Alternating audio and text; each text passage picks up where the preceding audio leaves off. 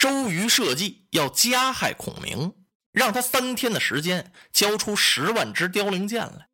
可是这三天期限是孔明先生自己要的，所以这回周瑜是蛮有把握了。你就算是个神人，三天你也交不全这十万支箭，你还给我立下了军令状。这回我是按状行事，到时候非杀你不可。所以这叫名正言顺，杀了你孔明，谁也说不出什么来。这时候站到身边的鲁肃心里甭提多难过了。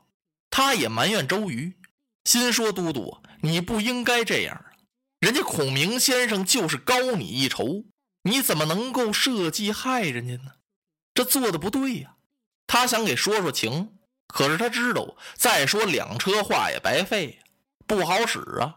公瑾是决心已下，他认准了孔明将来是江东的祸害，非斩他不可。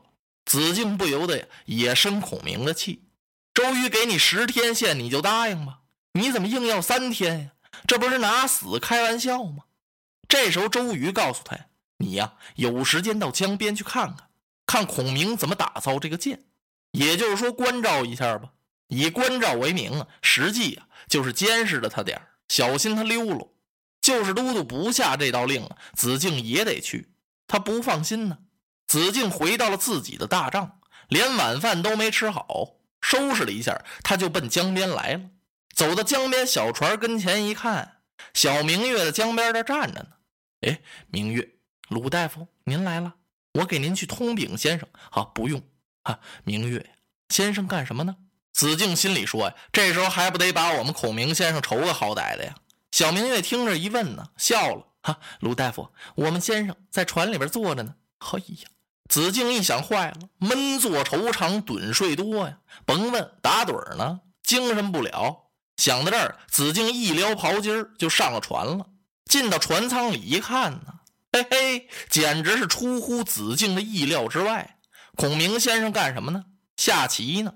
先生坐在东边的面向西，那小清风呢，坐在西边面向东。只见孔明先生左手端着茶杯，右手食指和中指之间夹着一颗棋子儿，下的是什么棋？围棋，就是黑白子儿。孔明先生把那棋往那棋盘上一放，正在点眼呢。不是围棋讲究勾眼掐眼吗？当孔明先生这棋子儿往下放下去的时候，只见小清风眉头一皱，大概把他难住了。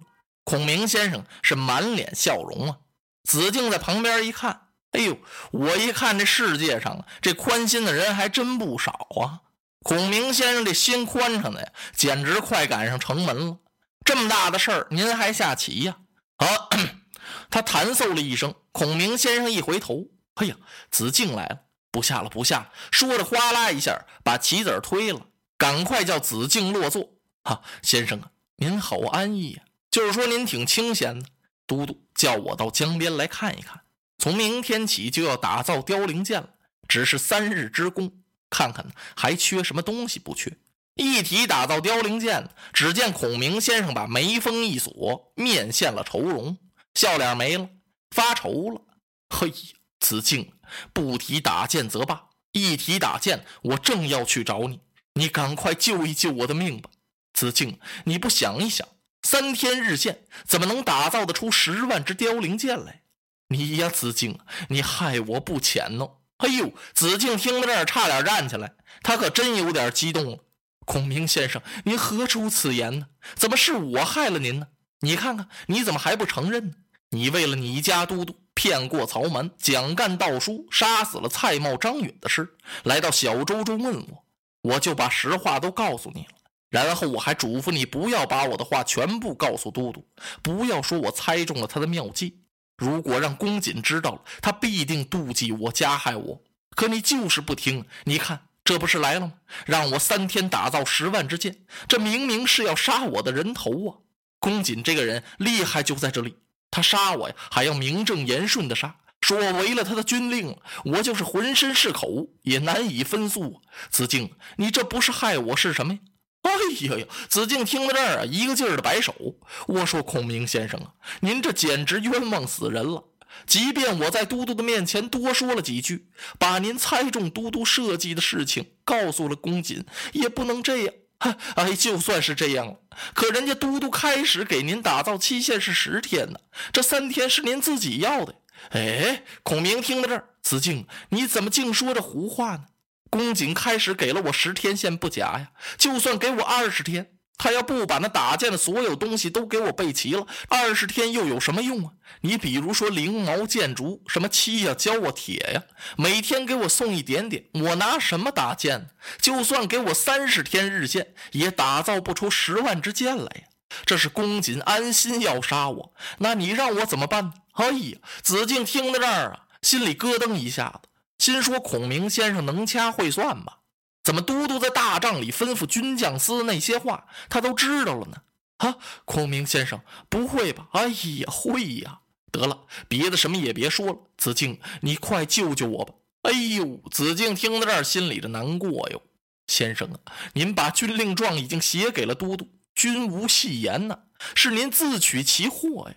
我刚才的话大概您没听清楚，我是说您暂时答应都督那十天限，然后再宽限几日。您跟他多要几天，我好给您周旋周旋呢。这三天你自己要的这时间，一眨巴眼就到了。你让我怎么办呢？怎么办？你也得救我呀！是你把我请来的。现在你看，事已至此，你不能见死不救。哎呦，孔明先生这几句话说的，子敬脸也红了，急得直跺脚啊！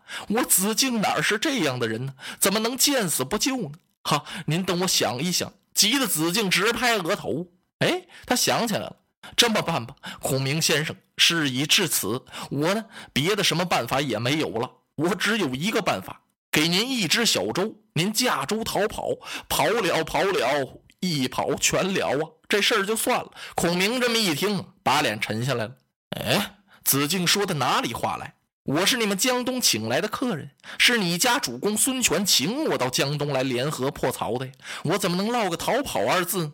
嘿，子敬一想，你瞧这人临死架子还不倒，又怕三天后人家杀了他，而且嘛还怕丢面皮。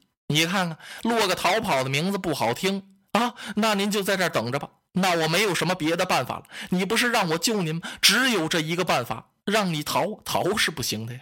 嘿嘿，子敬，你真想要救我呀？啊，那我还能说谎吗？那你就借给我点东西呗。哎，子敬一听先生要借点东西，借什么呀？先生，您说吧，只要我子敬有的，一应全借。您借什么我都借。你借给我二十只战船，每一只战船上三十名军校，每条船上再放一面战鼓，号角手十名，轻步为慢，甘草五十车，就借这些东西。哦，子敬当时没明白呀，心说，这战船、战鼓、军校、甘草，能打得出剑来吗？啊，先生，那这十万支凋零箭。三日后即可打齐呀！哈，三天后能打出来？哈，太好了，先生啊，我马上回去给您准备东西。等等，孔明先生把鲁肃给拦住了。子敬，这回我给你说的事儿，你可千万别再告诉都督了。你要再告诉他呀，哈，我必死矣呀！那可就真活不成了。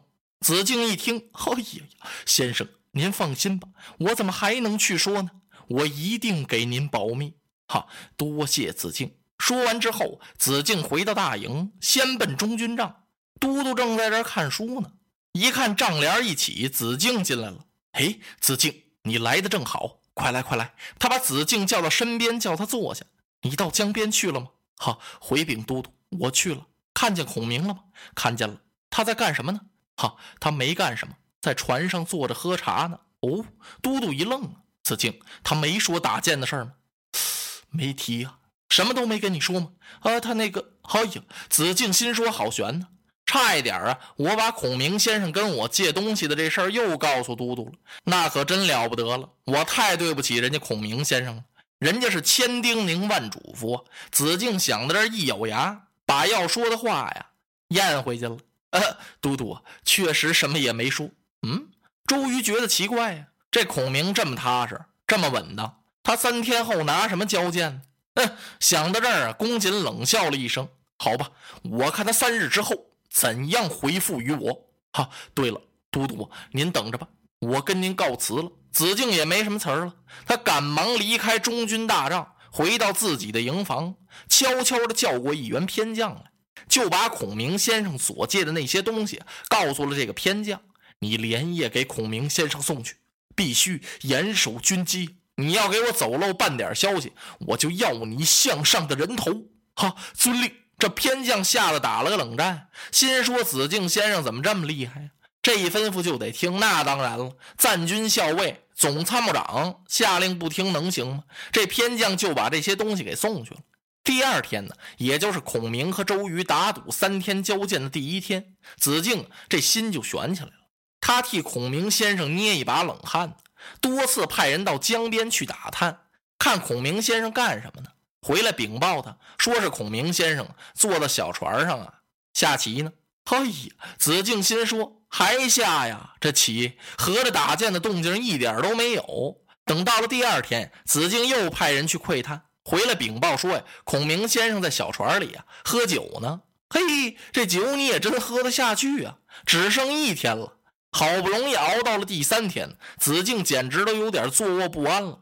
就今儿一天了，我看你拿什么交？孔明啊，孔明，你还不着急呀？